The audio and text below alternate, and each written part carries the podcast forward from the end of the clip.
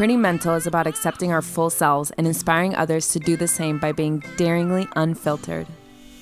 This means completely normalizing all things mental health and the wild journey that has brought us here. We are challenging the stigmatization of normal human suffering, and we are done pretending and subscribing to the notion that it is taboo to have challenging mental health experiences. Welcome to the Pretty Mental Health Club and enjoy the show.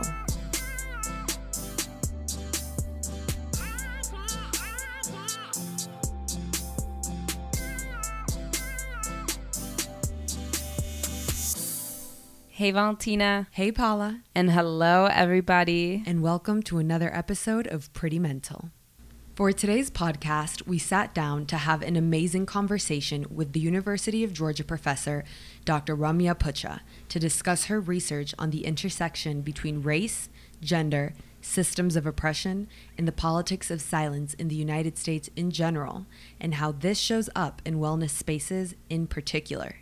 We unpack the ways in which we have come to often misuse the concept of self care to avoid and turn away from difficult yet necessary conversations, and the trauma caused when we allow ourselves to be silenced in the face of oppressive interactions and practices. Lastly, we made sure to address what we have to do to navigate and recognize these realities while still holding space for our individual and collective racial healing. So, taking a deep breath with us.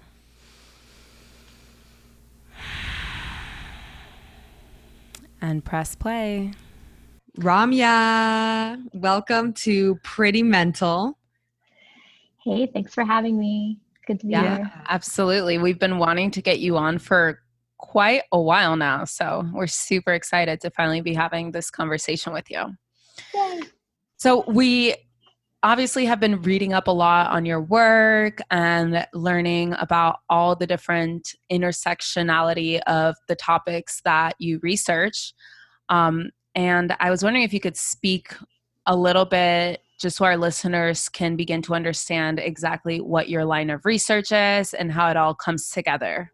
So my my research is I mean I kind of follow like cultural movements and I'm really curious about how people find meaning in the things that they do, like why things become popular and then sort of take on uh, cultural power, um, allow people to express gender identity, allow them to articulate their racial identity or their immigrant identity. So I, I often struggle to answer the question like what field do you say you belong to because I don't really know that I belong to anyone, but if I was to define it like really discreetly, I guess I would say cultural studies. But really, I'm just curious about how people make meaning in their world and how what they use to do that.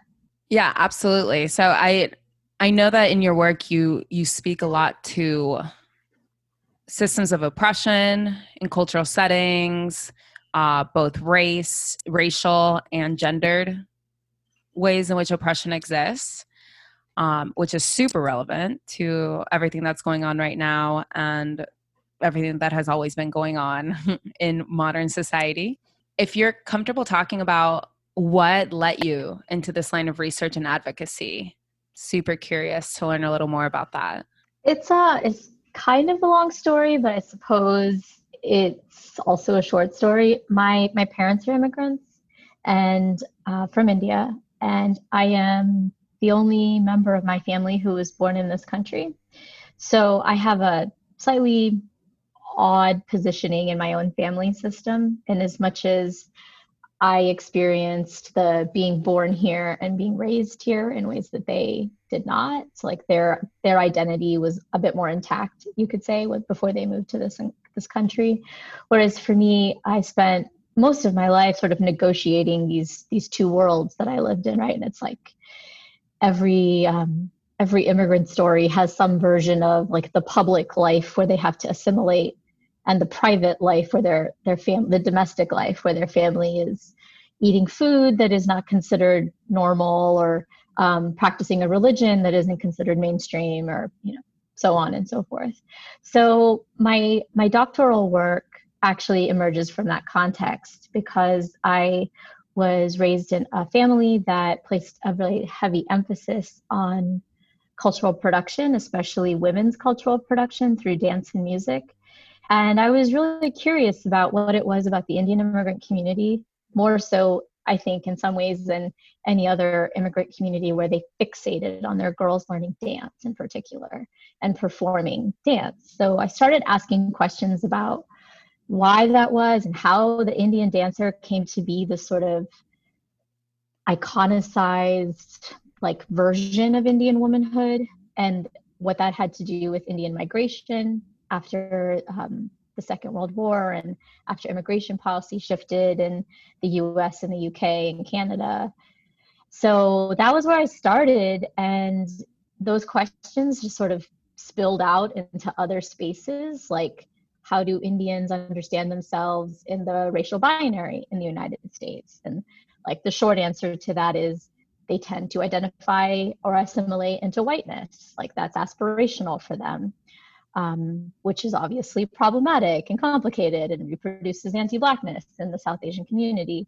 So, those sorts of questions about the racial binary um, kind of aligned with the fact that as a dancer, I felt very comfortable in yoga studios because it's a very similar body practice. It was like a space where what I already knew how to do um, also found purchase, but also like it was a communal space. I, I, I didn't live near my, my family anymore. I didn't have uh, the dance studio I grew up in anymore. I didn't have that community. So I found myself usually the only not white person in yoga studios, but I also had this training as an academic. So those questions were inevitable, I suppose, when I started to see a lot of the the way that yoga studios kind of packaged and repackaged Indian culture to make it more palatable to a, a white consumer audience. Mm. And yeah, I suppose the rest is kind of history. Like I, I, I, my friends and I often joke that like I can't go anywhere anymore because I like see things. Like it's like the Matrix. Like I can't help but see this is what's happening. so um, it's like I, I I appreciate the critical thinking that like my line of work has afforded me. But yeah it's like when people talk about race issues in particular and they're like not everything is about that. But i'm like but it kind of is. Like it's it's an essential ingredient to how we do how we do anything in this world. So sorry but yeah that thing you're wondering is racist? It probably is yeah absolutely. That's and i know that valentina can definitely when you were saying like i feel like i can't go anywhere or my friends say i can't go anywhere anymore without seeing the racialized um is it? The racialized context that pops up and how um, the whiteness is aspirational and the media kind of shows us that and suppresses other races especially i mean in the united states is really salient just because there's so many different races essentially mixing together here and that's actually I, that's something that i always felt uh, that probably started becoming it especially became salient for me when i was an undergraduate at uga and i started educating myself on these topics but mm. especially now with the black lives movement getting like really salient and with a lot more people being willing to listen to the oppressive mm-hmm. practices that take place in this country. I feel like there's a part of my psyche that feels like it has permission to fully be aware of everything now because I can talk about it versus like before I I've known these things but I silenced myself in a lot of spaces and in a lot of ways because and even kind of like numbing my own brain to these realities because I felt like nobody would really even listen. So it would just become like an internal stressful experience to even continue looking. Uh, but now that we are kind of being given permission to look and to speak, I Valentina and I are both experiencing this really strongly where it's like, okay, now we can actually point out and allow ourselves to notice everywhere that racist practices are imbued into the systems in which we exist. Yeah, yeah, I can completely agree with that because you know racism, it slavery, slavery adapted. It adapted. Everyone always says it's it's gone. It, it went away like a few hundred years ago, but no, it is 100% adopted. And I remember growing up and trying to speak against racism that was it was very clear to me i remember having people around me say you basically in so many words you can't have that opinion. You you need to learn how to adapt. This is just how people are. This is just how these specific cultures feel about these specific cultures and you need to adapt because people are going to get tired of you speaking up. And i found myself actually adapting because no one would listen. No one would listen. Yeah. And so it's a problem in the in the culture at large and i find it particularly insidious when we take a look at the fact that it happens in wellness spaces mm-hmm. so in spaces that are supposed to be healing um because you know you look at like the prison industrial complex or you know the way that you know police officers the police brutality aspect of things and it's like okay like that's tough but that's also kind of what you expect you know when someone's carrying a gun but for it to be happening in wellness spaces it can be a lot more covert. And so it it can it, people might feel like how would you say it? Like like they're, they're like they could feel crazy for feeling that way. Yes absolutely. I feel like when when i first started noticing this in yoga spaces and I mentioned it in particular in wellness spaces, specifically yoga spaces, and I mentioned it.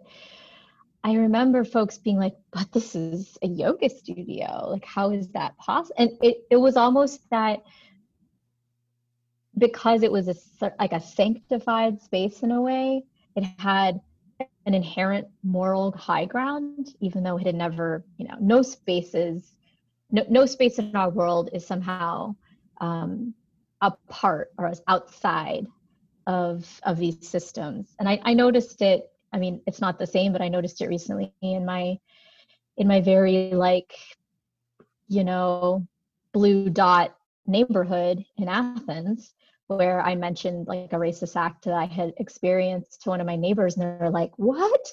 Here? And those moments are always so frustrating. Like, as hell. I, I, I just it, honestly, I've gotten to a point where when a white person does that, where they're like, "Really?" and I'm like, "Yeah, I'm good." Like you and I are, like, you're gonna get moved into this category where I don't really talk to you about this anymore because if you're like shocked about it, like you're just you're not paying attention and, and you don't like. I just I can't I can't fuck with that. I'm sorry, I just can't. like yeah. every time if i have to like get you past that feeling of shock and awe i'm not going to talk to you about it. Like that's not people seem to think that that's compassionate. It's not. It's disbelief. And that's not that's not affirming in any way. It actually feels invalidating. Very much. Yeah because like okay so you're shocked by the suffering that i've been experiencing or the oppression that i've been experiencing every single day of my life. Privilege affords you that much detachment from the suffer- suffering of certain minority groups. So, absolutely.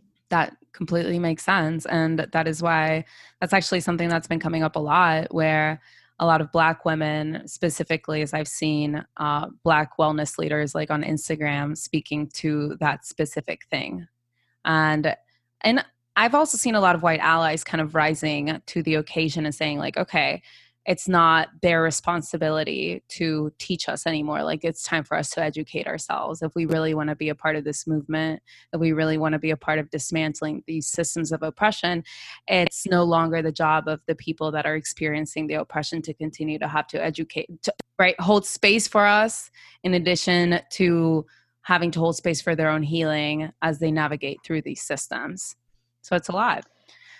Um, I wanted to, in one of your most recent um, articles, you mentioned the politics of silence, which is kind of what we just alluded to in a little bit, and how in majority white spaces, silent, you say silence is a civility that racism demands. Can you speak to that a little bit more? Absolutely. Uh, it's not really my idea, I should say. That idea comes from Black feminist thought, the like the sense that women's behavior, especially white women's behavior, when it is seen as um, domesticated or appropriate. It is a, it is about like being quiet, right? It is about not not being disruptive, and so like that is a gendered idea in this like first place, but it's also a gendered idea in a white system. And there have been Black feminists who have argued, like Bell Hooks, for example, who have argued that that is a that is a very that is a dominant concept in spaces that don't realize that there actually is a culture of protest. There's a culture of, of vocal womanhood in other parts of the world that is not uh, diminished or denigrated.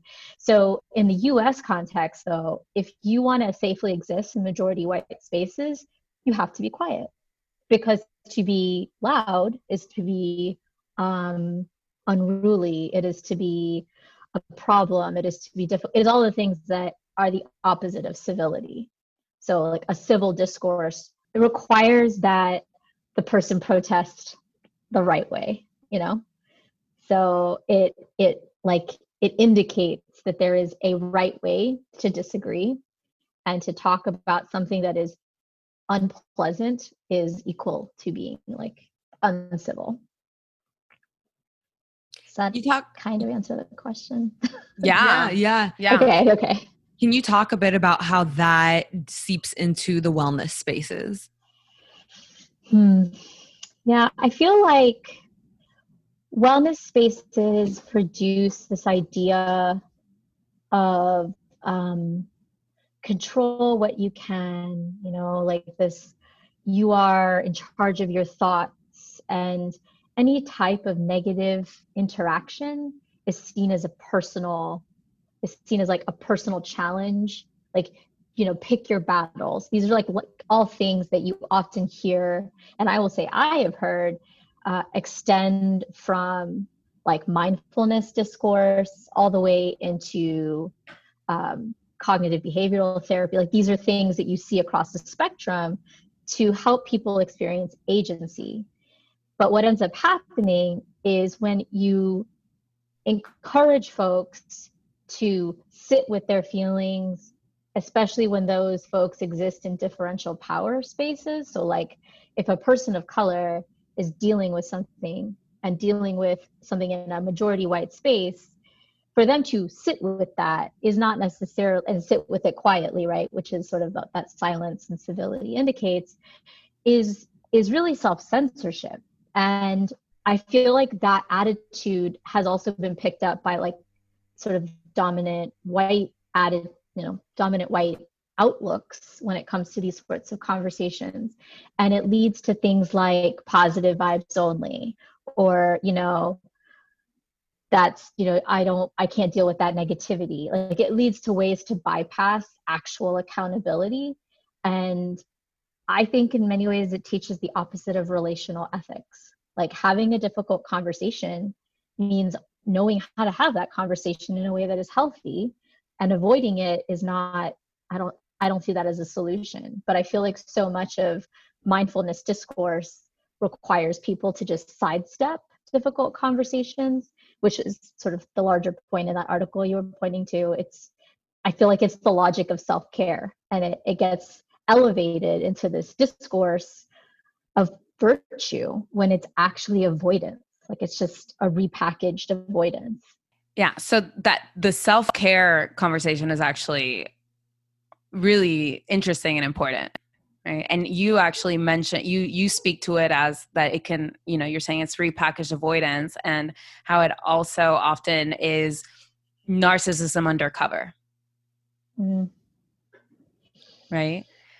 Yeah and that's hard you know like i i i struggle with like how how to how to teach how to help people have conversations when they're in a place when they can have them right? Because that is part of caring for themselves is knowing when they're in a space where they can have a conversation productively versus almost like hiding behind this idea of of needing needing self-care as a manner of like shutting things down.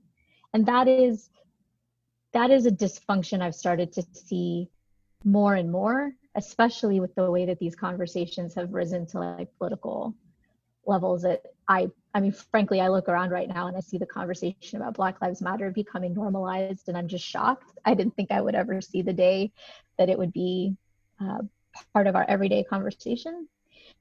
But I feel like even despite that, there's these new there's these new opportunities to sort of claim self-care in the face of discomfort that like is it discomfort that because you don't have the tools or is it discomfort because you feel embarrassed that you might have done something that hurt someone else? That, that's that's the part like i feel i feel sensitive about saying something like self-care equals narcissism so i don't think it's quite that simple but i think when people are um, hiding behind something that is that needs to be addressed and hopefully those things can be disentangled from each other right? Well as human beings we have a tendency to want to put everything into a category that is easily digestible. And so when we learn a new concept or we learn something that could be helpful like self-care we have a tendency to take everything to the extreme right? And it's almost like we as individuals and as a society it seems that we have to take things to the extreme before we can find a balance with it. And when it comes to the topic of self care, it's important, right? It's important that we don't burn ourselves out. It's important that we don't overfunction. It's important that if we're not doing okay, that we take time to recharge before we can lean back out into the world. And at the same time, I have I have seen it be used a lot in the sense of like, oh, that person makes me uncomfortable so part of my self-care is that like they need to be they need to be kicked out of my life. And there may come a point at which after you've en- tried to engage in communicating you realize okay you know what? We're it's actually more loving for us to walk away from each other and give each other the space to heal separately. Um, but it's not this blanket statement of you're negative which could be like you're just bringing up a conversation that makes me uncomfortable. So you're negative. So I actually, my self care is that I need you away from my life. And when it is in that way, then it is narcissistic because eh, as we've we've spoken about in past podcasts, the way that I describe narcissism is that it is basically feeling so uncomfortable with other people's challenging emotions that you need to shut them down and silence them which is basically oppressing the other person and that is narcissism because that's saying like my comfort comes before your feelings and we're social beings we are co-creating a world together and just throwing out people left and right because they kind of make you uncomfortable is significantly narcissistic. That definition is incredible and reminds me of so many conversations I've had with white folks. I won't just say white women. It's mostly been like failed relationships with white women, but what you're describing is, yeah, it really hits the nail on the head. It reminds me of one of the text exchanges that was in um, in one of your one of your articles, one of your um, pieces. I forget what the exact title was, but basically you try to bring up to one of your friends why something that she said was hurtful for you and racist and she just couldn't believe that you were that you would someone would ever say something like that about herself. Yeah i actually i spent um i spent this morning working on a diagram of that to to connect it to this idea that when those conversations happen and when the person who is confronted with racist their racist speech has to look at it. And that threat to their sense of self is just you know it's it's been theorized as white fragility of course. And that's something that i feel like has entered the the vernacular. But i mean i've actually started to wonder in the work that i've been doing almost like thinking about it like an immune system that has never ever had to experience an attack. You know like if an immune system has never been exposed to a threat, then it never develops any sorts of resilience. And I'm sure there's like a better metaphor for this that uh, in psychology, I mean, around the ego and like how people cannot deal with the idea that they might have done something wrong. And I know Brene Brown's talk about it like shame resilience, like that's one thing. But I think this is like a, a degree even beyond that. And I know in the conversation that you're referring to, um, you know, that was one of my best friends. Like I couldn't believe that rather than being like, wow, I fucked up, it turned into how dare you. And I think those moments to me, more than anything, demonstrate like how white folks see themselves in relation to me. Like that is, I am, I have a conditional acceptance in their life as long as I remain grateful and in my place. And the minute I challenge that, I'm out. And if you can't be real with someone, it's probably not a real friendship, you know? And like I was young with both of these relationships that I talk about in that piece. So I've I'm significantly older now and I've learned more now, but like we hang on to those people for a lot longer than we should sometimes. And I will say, since working on that piece and since really like processing that dynamic, that trauma, I hold much better boundaries in the rest of my life now. Like when people fuck up with me, I gently but firmly tell them. And if they can't respond to that in a in a compassionate way, then I don't need that. And like if that's that's their journey, right? That's that's the point at which you give somebody an opportunity to try and learn about how they are part of this problem because we are all part of this problem. None of us is excused from this work. And if that's not something that they feel like they can do it's kind of like you said the loving thing is to to maybe not try and do it right now. And hopefully you know fingers crossed i'm hoping that these women will pick up their heads and look around to, like outside and look, look at the world and the conversation that's happening and they'll think of me and they'll think of what they did. Maybe that's a little optimistic but you know yeah, I feel like there's so many directions we could go in with what you just said on boundaries and then also what also what came up for me was you know, your friend being so offended that she could potentially have said something racist is is people are so afraid of that term because they believe oh my god, you're basically equating me with someone who lynches black people. And it's like we've that's where we have to really and this is what we're trying to do with our podcast is solidify the fact that this is our system exists because of racism. If our system was a tree, racism would be the roots.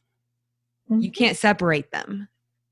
So when people, you know, and if you're ever confronted, I'm speaking to our listeners here, it's we got we have to listen and even us if we're ever confronted we have to listen we have to listen because we need to know better to do better. And we need to understand that even if we don't consider ourselves a racist person we live in a very racist system. So it infiltrates everywhere everywhere. Yeah the systems of oppression. I was listening to um the Balanced Blonde podcast and she was interviewing rachel ricketts. And mm. she put this in such a way that i hadn't really thought of it before. And i'm like that is that's it. Like that's that, that's something we all need to recognize. And maybe if we can recognize this and we can stop being so sensitive about it but it's basically the reality that we are all in one everybody in one way or another is oppressed and in one way or another is the oppressor. All of us mm-hmm. just by virtue of human dynamics. And we have and it would be very helpful for the advancement of our species if we can open up to that and not be so scared of like okay like i have certain privileges you know um yeah. maybe being lean being lean is it puts you in a certain privilege in this society just because of the way that like body shapes have also been um and you speak to that you speak to the body in your work a lot too but in the way that like body shapes have been um glorified. glorified yeah like leanness over certain over thickness or whatever the case. Being able-bodied. Being able-bodied. Being a straight woman uh, there's layers to it. That ho- hopefully this what this conversation is doing right now that's happening in our society will start dismantling all of that you know? Or not dismantling um digging deep into what all of that means. So we all see our, our different privileges and that we in one way or another do have a leg up on a lot of people. I feel like you know when i'm listening to y'all talk about how you can both oppress and be oppressed i feel like the ability to sort of allow that tension to exist in all of our lives i think the reason that that gets so challenging in the at least in the US context, which is the one I, I feel like I could speak the most to, I think part of it is because there's just this incredible pressure placed on people to see themselves as um, success stories of their own making. Mm. So, like, on the one hand, it's the whole bootstrap thing that's just so like baked into like the way that people understand their own merit and their own like self-worth.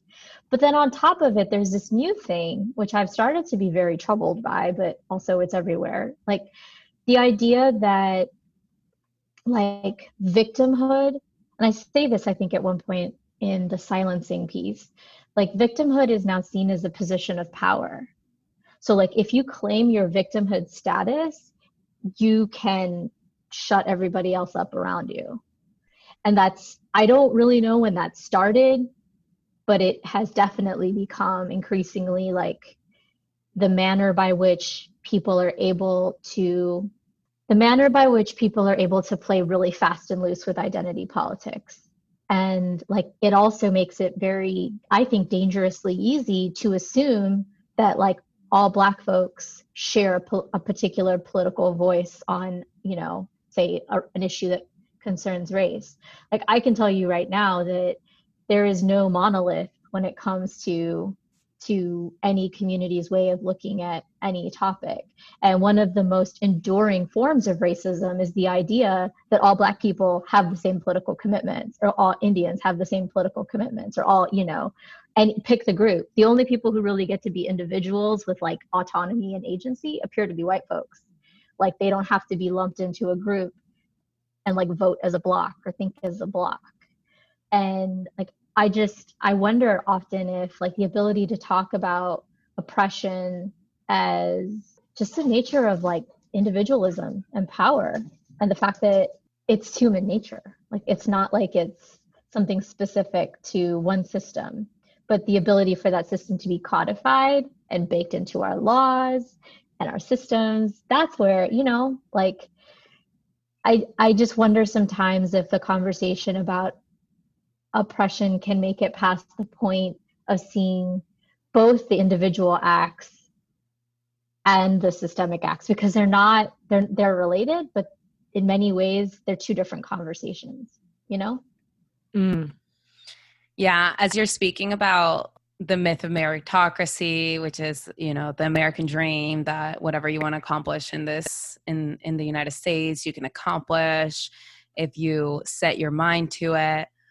I can definitely see how recognizing that you have advantages um you know the ways in which you are the oppressor can be extremely troubling if you believe that myth because then that means that like that could challenge the idea that you didn't really and not to discredit anybody from saying that like they worked really hard to accomplish whatever they did accomplish but that fear of recognizing that we have advantages or that we have privileges is what gets us silencing others and that doesn't move the conversation mm-hmm. forward and it doesn't make us into more of a peaceful community um, into more of a collaborative community and actually what it brings up for me is something that i've thought about recently and it's actually i've thought about this before but and this comes up a lot speaking to wellness circles is the idea of like manifestation and that you create your own reality and i i i was allowing myself to really go down this line of thinking now that i'm like okay people are finally going to listen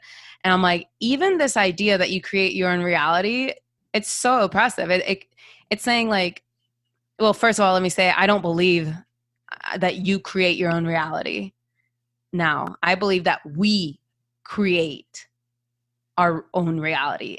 All of us as a collective, we are co creating this reality.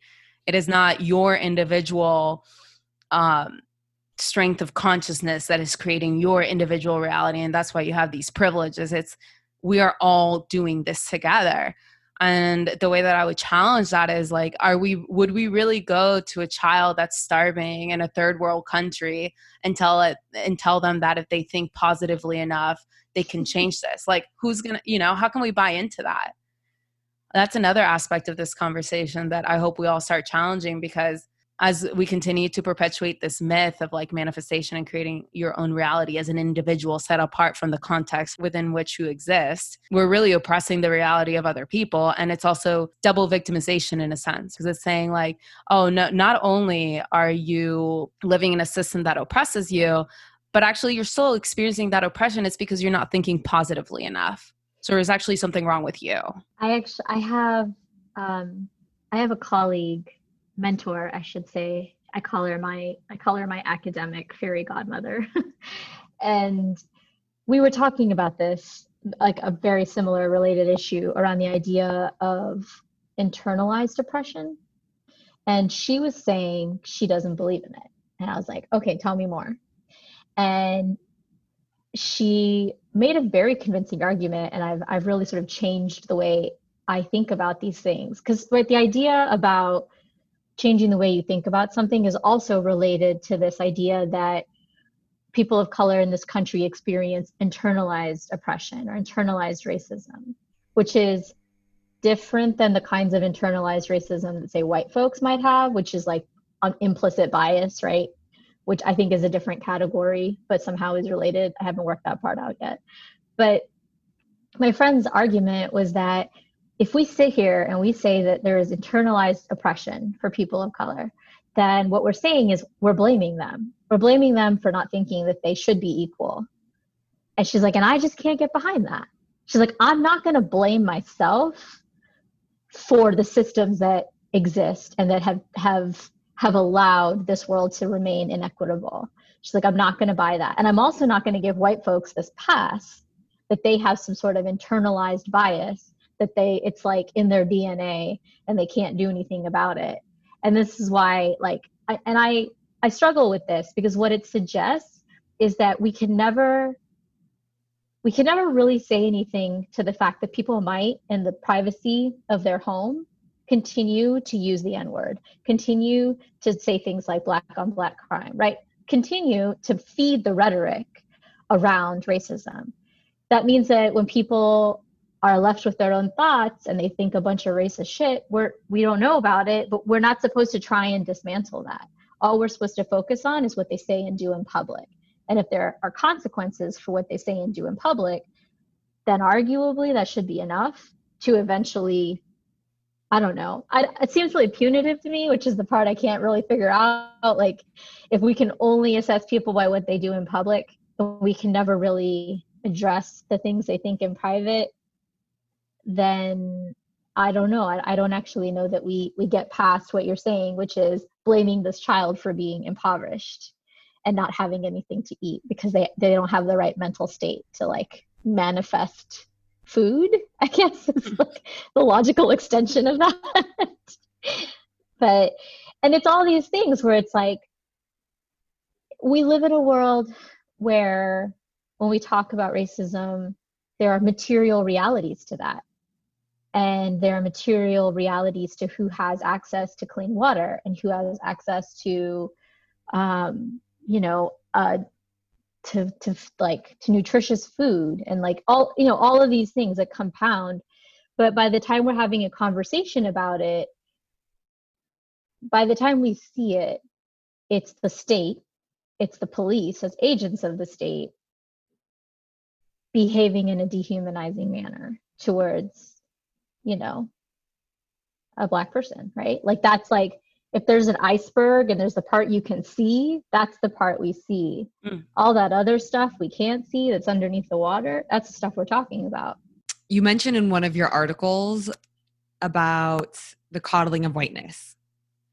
Can you talk a little bit more about what that means? Yeah. Uh, i i've been working through that myself. What I mean is that there is and I will speak for myself here, there is a severe discomfort for people of color who are often, you know, in the like physical minority. Like there's just not as many of us, right? In a in a faculty meeting, in my case, or at an event, you know, a social event. And in those moments, because we are in the minority in numbers, and also in the minority in thinking and viewpoint, there tends to be this fear that goes into conversations that might actually challenge the white racial frame. So, what I mean by coddling is, and I, I, I catch myself doing it all the time, you know, like with that neighbor where I'm like, oh, you're not that bad. Like, you're not one of the bad ones. Like, and it's all this like emotional, like gymnastics that we do to make white feet, white folks feel safe and like they're okay and they're not one of the bad ones or whatever it is. But even otherwise even when you are having a conversation with like an egregious example you're still in a position where you have to frame everything and package everything in a way that is digestible to this white person who probably has no idea what you're talking about because this is not something that they experience personally. And so coddling of whiteness is a direct result of the fact that we live in a white racial frame. It is a world that looks at things through a white person's eyes, sees sees the world through a white person's eyes. And even like when when W.E. Du Bois talked about double consciousness, this is a version of what he was talking about. He had to be aware of the fact that a white person might see something and see it a certain way and he had to be able to like speak to that language and speak to that knowledge in order to accomplish a communicative, you know, an, an active communication. So mm-hmm. coddling of whiteness is just constantly reaffirming the white racial frame in order to like help a white person understand but only on their terms and in a way that doesn't challenge them emotionally because then they can't handle that and they can't be part of the conversation anymore mm-hmm. that's so real it's so real because it's exhausting there's, there's so much and we've been talking about it in some of our other podcasts about how there's so much narcissism mm-hmm. in the US and probably the world. And that goes hand in hand, coddling of whiteness with narcissism, because you have to, in order to get your point across to someone who feels so threatened and like you're attacking them just for bringing up a point that might make them a little bit uncomfortable. They cannot sit with their discomfort. So you have to tiptoe around them and you have to do emotional gymnastics, like you said, in order to even get your point across. And that's really hard. That's really hard for me. She's not, she, Valentine, it does not align with her temperament. it's really hard for me. She's very direct. I'm very direct. Awesome. Mm-hmm. But it's hard because I do see a little bit of benefit in I would say Paula is better at being Diplo- like I I've diplomacy, I think I would call it. It's what you were saying. You have to understand the conscious when you're not the person in a position of power. It's actually in your best interest, quote unquote, to understand the consciousness of the person in the position of power so you can speak to that consciousness in such a way that you can get them to understand yours. So it is mental gymnastics. And I believe it. I mean, I feel like that's such an intelligent thing. You know, we've definitely been in her and I together in conversation with other people where immediately I feel like the fire, like the steam coming out of my ears, my ear holes and eye sockets. and I'm just like, I, and I, I don't unleash. I do like take a, a step back, but I'm like, you see the problem with that. Like I'll be very direct. I'm like, do you, do you hear what you're saying and the perspective that you're coming from? But I, I do see that when Paula speaks when in a more like calm way and people listen.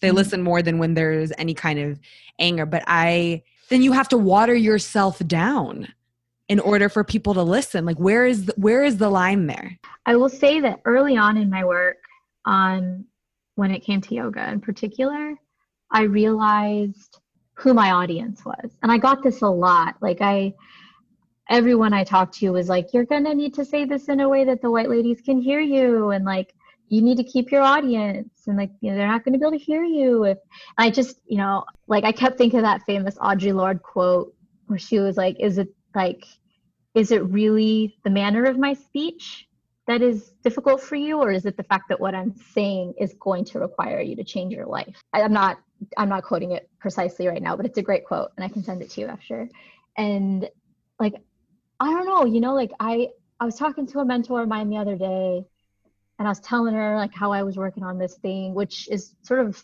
a version of that last piece you were referring to i'm actually turning it into like a a visual guide where I talk about like white silence and how it uses Darvo usually. So, like the deny, attack, reverse victim, and offender. So, it's like a kind of gaslighting that gets really repurposed for conversations about race. And I think, in particular, it, it is a version of white fragility, if you will. So, if you try to talk to somebody about how they did something racist, they will deny that they did that or that was their intention. Usually, that's what shows up the most.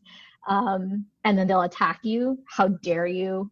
accuse me of being racist and then they'll reverse victim and offender and i was working on this diagram because i feel like it needs to be visualized so people can see how these things like overlap like a venn diagram almost. And i was telling my my mentor about it and she said you know i just i don't want to explain stuff to white people anymore. They're not my audience. That's not who i write for.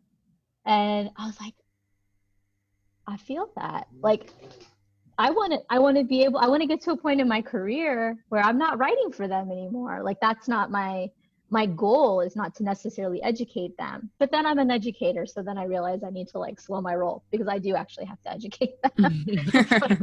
job. So, but like it's this idea that any person of color who even tries to have these conversations has committed to some sort of centering of whiteness if they're having them with a white person. And it's like what you said about that kind the the form of narcissism that is the most normalized in these conversations is that white people's feelings matter more than yours. Their sense of discomfort, like telling somebody that they hurt you, is such a risk because they're going to hurt you again because you told them that you were hurt.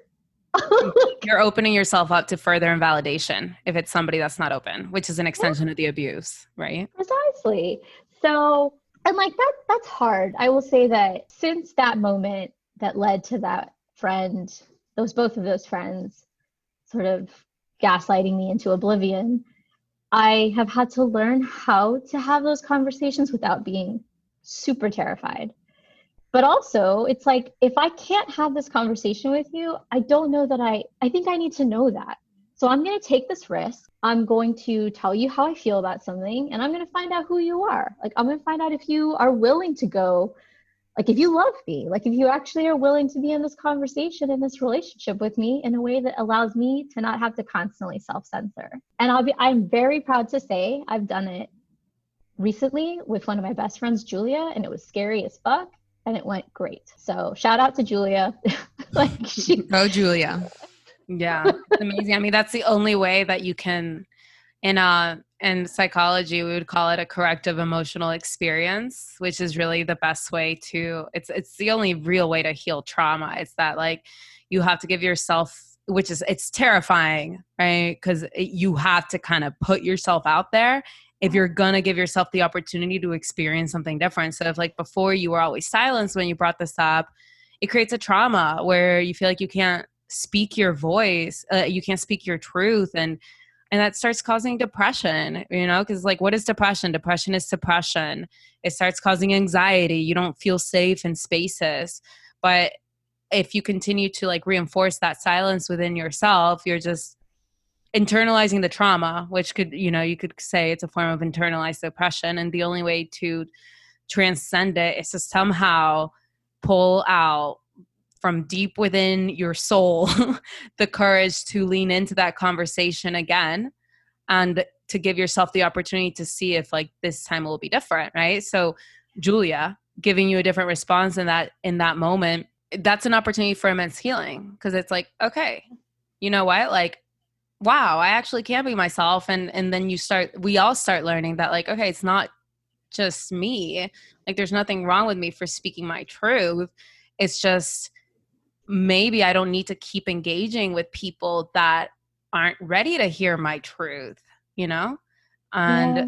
that's how the trauma starts to heal. I I have so many reactions to what you just said, but they're going too fast in my head. So mm-hmm. one one thing is I could tell that by taking that stand with um, with one of my friends who I've known for a really long time and who was really like an emotional anchor in many ways for me. So like when I when that went sideways and when I when I told her the truth and she sort of, you know, decided she was done with the relationship, it it was almost like pruning to go back to the tree metaphor.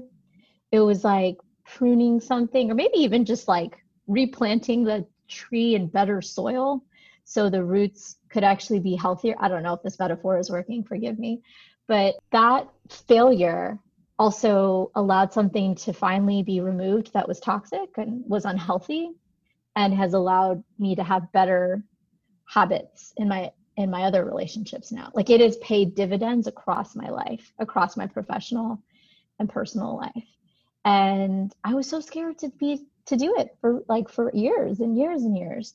So i guess this is a long way of saying like realizing that not only does it, um, when I said earlier that I thought my colleague had a complicated notion of uh, internalized depression, I think the reason I couldn't get behind the idea that that doesn't exist is because what we're really talking about is trauma. And oppression and trauma have to be like those those things are connected but they're not the same. So thank you for that. You helped me work through that in my head today. Yeah. And internalized oppression as i understand it is when we take the oppression of the world around us and allow it to become our identity right? When other people it's the same thing in like abusive relationships. I see it from from my mindset of um you know my mental health uh frame of mind i see all of these things that are happening in our society of oppression and i see it through the through the lens of darvo essentially I see it through the lens of emotional abuse. And it just it takes courage. It just it just takes courage because the other question we were going to ask you is like, okay, how can we make sure that we don't do the white coddling thing in in wellness spaces or mm-hmm. just in in any space? Mm-hmm. That is a really good question. Um, to the best of my ability, I will try to answer. I think the thing that I have started doing is at the very least, um, when somebody does something that requires maybe some interruption, if you will, like if somebody does or says something that is racist, and I have that moment of like, ah, do I say something? like, do I, do I, do I go down this road or do I not? Um, I feel like step one, not every conversation needs to be a long conversation. I have learned to say what you just said was was problematic, pick a word, right? Like pick a word to sort of name it. And you don't necessarily have to go into more detail after that. You could be like, I, right now, I don't really think that I'm the right person, especially if you don't feel like you can. I should start there. If you feel like it's not safe for you to have that conversation, you can just name the problem and be like, that's that's enough for right now but at least you're not excusing it. You know you're not letting it sort of flip by you as if nothing happened. But i think if you are in a conversation and that is something that you're going to get into that's where it gets more challenging because that's when the Darvo is possible right? Like that's where you're going to have to like shadow box if the person across from you that you're trying to to to help in that moment is not willing to enter into that conversation. And I think in those moments, that's again when you have to stop. Like that's coddling and excusing are not the same thing. And identifying that there's a problem may be enough to start the process. Beyond that, I mean, I think just knowing that you, especially wherever you are in your own like racial healing, if if it's too much, then you don't have to do it. Like I will say that one of the best things I've done for myself is I have found I have a friend, Emily, who is fierce as fuck. And if I am dealing with a particularly like horrifying situation of white fragility, she she calls it she calls it like tag a white person. It's not really like that, but it kind of is. Cause I literally just oh, tag, tag her in. like I tag her in like it's a game. Like like we're like we're playing hockey and like I'm switching off and she's switching in and she handles it. And like having people like that in your corner is is there's just I mean it's taken me a long time to build those sorts of relationships. But she has the language, she has um, the desire to be part of the solution. And she does not play that white savior shit. Like she doesn't she, like she's aware of the fact that she is stepping in and using her body and her ability as a shield but she's also very clear about like hey here's how you fucked up. Here's how you centered your white feelings. Here's how you did darvo. Like she will break it down. And she actually did that with this with this friendship i'm i'm referring to which fell apart. She she took that email and she responded to it, and it was epic. But it helped me see it for myself, and like it it did not allow that coddling to happen. But that's what I'm saying. Like finding a way to do that is important but it might look a different way. It might not be you. Like it might not be you who have to stay there and have this conversation. It might mean you part of not coddling is handing it off to somebody who can educate with um, compassion, but you know, with clarity. And that's a solution that has worked for me. We all need an Emily in those in our in our corner. Like what, is what, what I would say. I feel like me and Emily would get along. I'm like, what sign is Emily? That's a good question. Emily's a fire sign. Is she an Aries or a Leo? I'm a Leo. So are you? Are you? So I, am I. I. She's a Leo. Paula is. Yeah, that's amazing. I'm an Aries. Got enough yeah. fire to to feed anything. Yeah, I love how you said, you know, just part of not coddling can how you how you spoke to recognizing that that doesn't it doesn't have to be a long conversation. Yeah. Because part of allowing ourselves to kind of be victimized, quote unquote, is putting ourselves in a position to over explain and over explain and over explain when somebody is resistant to even seeing our point of view. So if we give ourselves permission to just drop a one liner if we need to for the that that can be a huge part of our own healing because that also requires that we lean into our fear of making other people uncomfortable, our fear of other people being upset with us, and the ways in which we are socialized into people pleasing. And particularly women, I'm, but you know, I'm not saying men experience it too, but in particularly women in our culture and actually throughout the world, I, I'm not sure I've seen a culture that doesn't do this yet. Uh, that women are socialized into people pleasing because, and any human in general, really, when you're a child, your survival kind of depends on making sure that you please the adults. So if you do anything that challenges that, you get punished. So yep. very early on, we learned that people pleasing is a survival strategy. And then we grow up and we're like, oh, wow, if I continue to people please, I'm letting people step all over my boundaries. I'm not allowing myself to heal. I'm silencing myself. I'm inadvertently being part of continuing these systems of oppression against me or against others. And so now I need to, if I want to lean into this healing, I have to open up to holding space for the discomfort that I will feel when I challenge somebody and make somebody else uncomfortable. And I have to start learning that, like, it's okay for me to be a little bit uncomfortable with the idea of someone being upset with me and that it's not necessarily my responsibility to bring them out of that upsetness that that they can also handle being in that emotion? A hundred and fifty percent. I was actually just um, thinking about this in the context of like something that my mother used to say, which is no is a complete sentence. And I did not like she was raised as an only child and like I'm the youngest, I'm the only daughter. And I've been thinking a lot about how like she just didn't give a fuck like i don't know how she, where she learned that i was always convinced that it had something to do with growing up in india without this like complicated ecosystem of being the model minority shit like the stuff that i grew up with where like i was supposed to be docile, right? Like the Indian kids were like the good kids. They were the good students. They never caused any trouble. Like all that nonsense that I'm I'm thinking informed the way that I people pleased.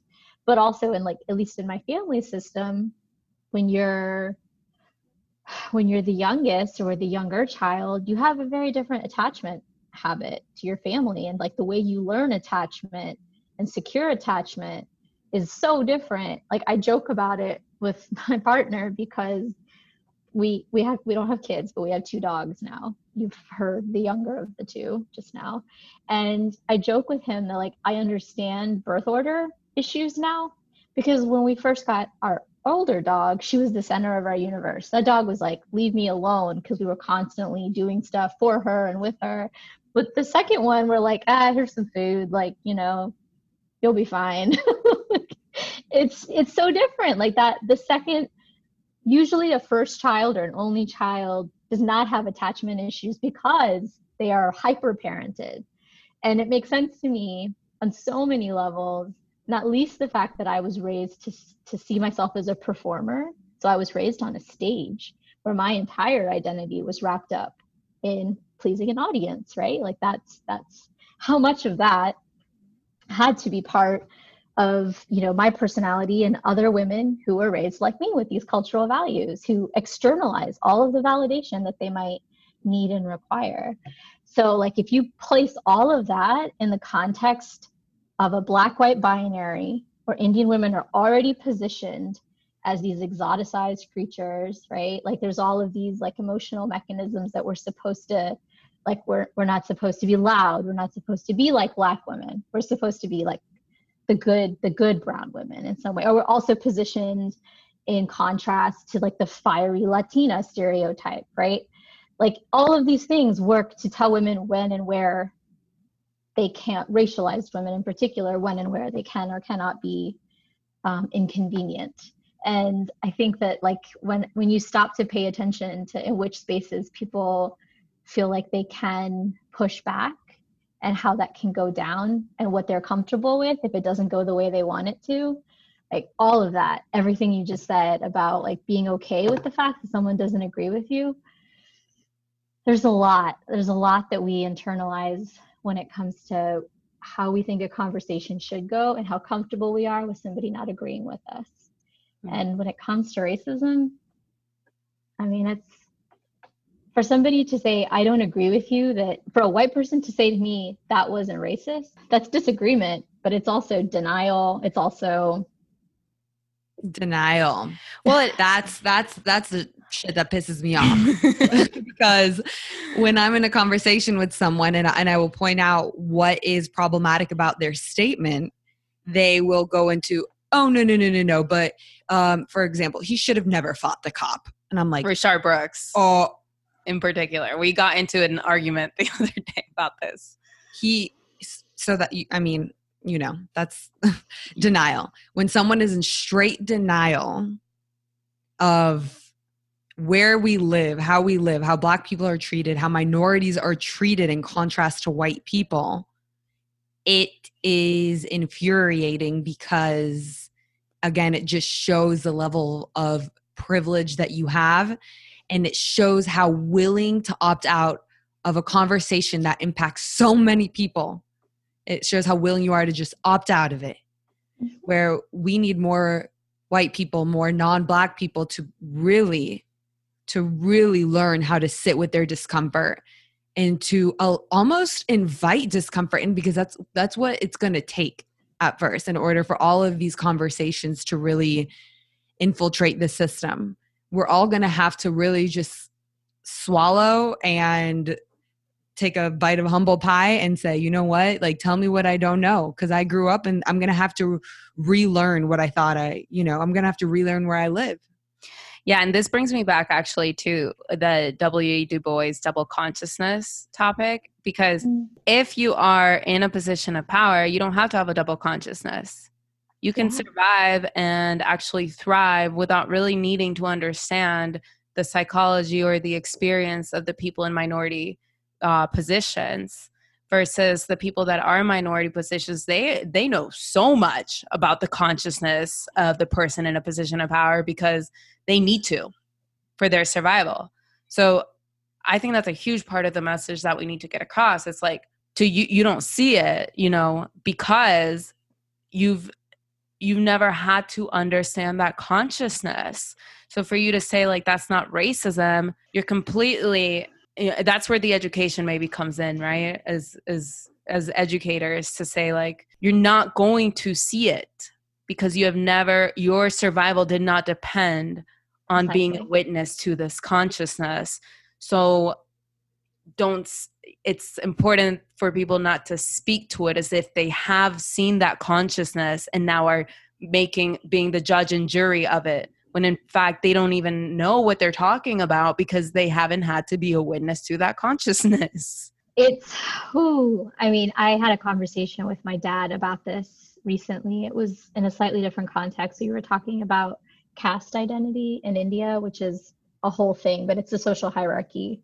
And it's the same i basically said the same thing to him. I was like you never had to think about whether or not your caste identity would prevent you from having access to something. And that is what caste privilege looks like. So you could you could you could say the same thing in the US. You've never had to think about if the color of your skin might change the way somebody is changed like treating you. And that's that's what white privilege looks like. There's actually a fantastic article or it's like a it's like a list. It's kind of a classic now called The Invisible Knapsack of of white privilege. You might have seen it. But she actually talks about this and she says you've never had to wonder if the color of your skin would participate in not getting approved for a home loan. Not having to think about it in and of itself is uh, it's a it's how whiteness works. Like mm-hmm. that is how it shapes our realities. Like when someone's an asshole to me and I'm like, are they being racist or are they just being an asshole? A white person doesn't usually have to have that thought. Like they don't have to wonder, oh, what was the motivation behind this person being a jerk to me? What was the motivation behind them being disrespectful? Like the like the kaleidoscope that I have to mess with on a daily basis when I have to make decisions or interact with people and like judge their body language. Like are they actually going to treat me with respect? I'm a woman. I'm here by myself. Should i have brought my husband with me? He's white passing. Like all of these things. Like it's that's not emotional gymnastics. I don't know what that is. It's an emotional triathlon I'll I don't know. The Iron, Man. Man. there you go. We're taking it to new levels of Yeah, so exactly. Like if you've never had to try to decipher what is going on in the world because of your your color or your race or your ethnicity, then you are in no position to pass judgment on the people that have. You, you just can't. That's misinformed. It's like telling somebody how to treat an ailment when you've never gone to medical school. I'm sure there's so many there's so many metaphors for this. I'm sure if we stopped to like make a list of all of the ways in which but like what's fascinating about that is it just demonstrates yet again how whiteness will always center itself. Like that is a central mechanism is for white folks to then use the I. Mm-hmm. And this is actually where it gets complicated, right? Because this is what we're taught to do in like dialectical behavior like you're taught to actually say i statements in order to like not speak for somebody else. But then by doing that in power dynamics you then speak for somebody else. You erase their experience if it doesn't match yours. And that's where it gets confusing. Mm. like these are like in some cases yes it's good to do that. In other cases here's how it doesn't work which i know in your profession that that is that's a that's layers of nuance that maybe like can only happen over time. But it is there are paradoxes there are tensions there is not everything is consistent. And like something that works in one situation may not work in another. And i feel like that attitude of understanding how power dynamics shape social interactions is like the most missing part of this conversation. Because white folks have invisibilized their whiteness, which is a product of racism, and then allow that to become the mechanism by which they say, "Well, I have never, I've never seen that person behave that way. They've always been a really great person to me," and then we're off. Yeah. So right. So I think maybe the nuance is that like we focus so much in in our in the profession of like wellness and psychology and mental health therapy on emotional intelligence and we haven't talked about power dynamics. There's been a big piece of the puzzle has been missing. Like emotional intelligence but without understanding power dynamics like you can't they go together and you know as i think about all this it's it's highly problematic because I went through a whole grad school education in mental health, and we never really spoke about power dynamics to this extent. Like, nobody mentioned white privilege until I did in a class when like different um, classmates started getting into an argument. I had to speak up because the professor wasn't in intervening. We get very um, digestible versions of education, even in a, in a mental health context, and that's extremely problematic when you're actually going to go out there and you're going to serve a community that's a very diverse community. And if we never really talk about power dynamics and white privilege and white supremacy and we're scared to bridge these conversations. We're not going to be able to move forward. Yeah that's a real i mean i like the way you package that. I think that makes a lot of sense because i think about it a lot in the context of like interpersonal dynamics and what it means to try and understand power in even interpersonal dynamics like like a conversation with a white friend for example. I am aware of it. I am aware that I, i'm experiencing a power differential. I have to challenge that in my own brain but like are they aware of all of that? Probably not because for most white people they don't have a race. Race is something everybody else has. They don't have that. And that's like i mean i would say step one that is that is uh the new the the neutralizing or the what's the word i'm looking for? Like white is neutral?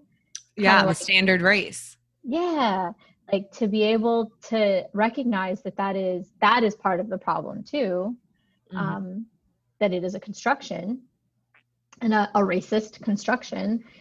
I feel like that's like step zero. I think a lot about this idea of emotional intelligence. And I say versions of this all the time to like people who are close to me, which is that people of color, like we've just we have to speak like five languages just to get through our day.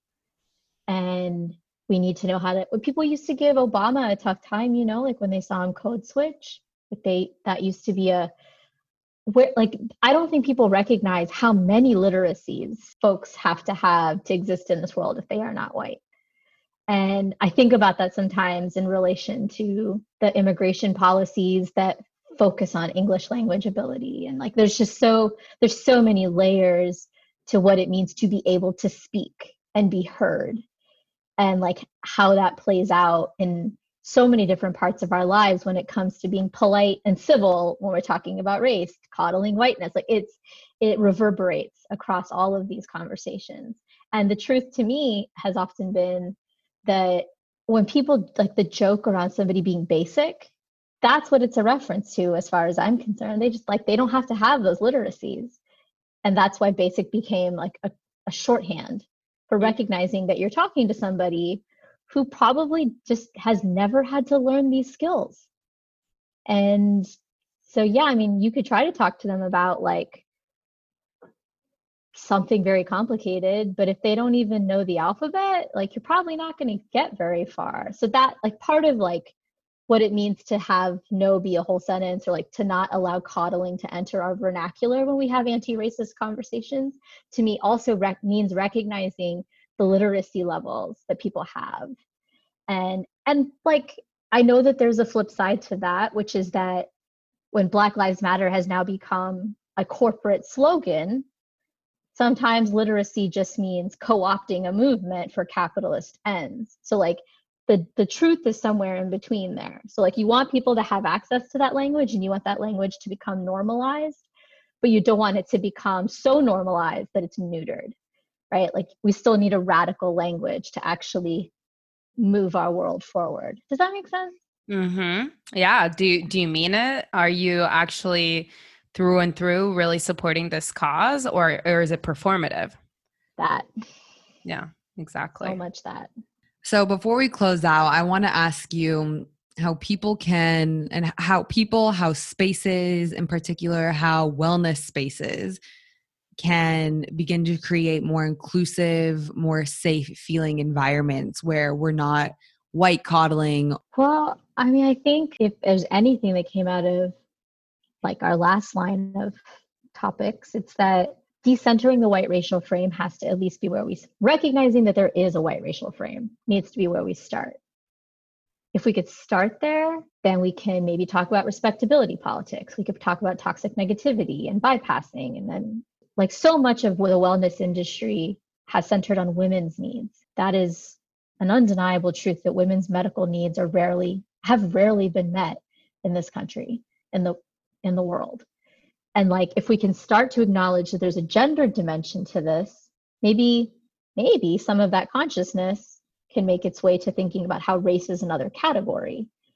And like we understand gender like we understand that women want spaces where they feel safe and they feel cared for.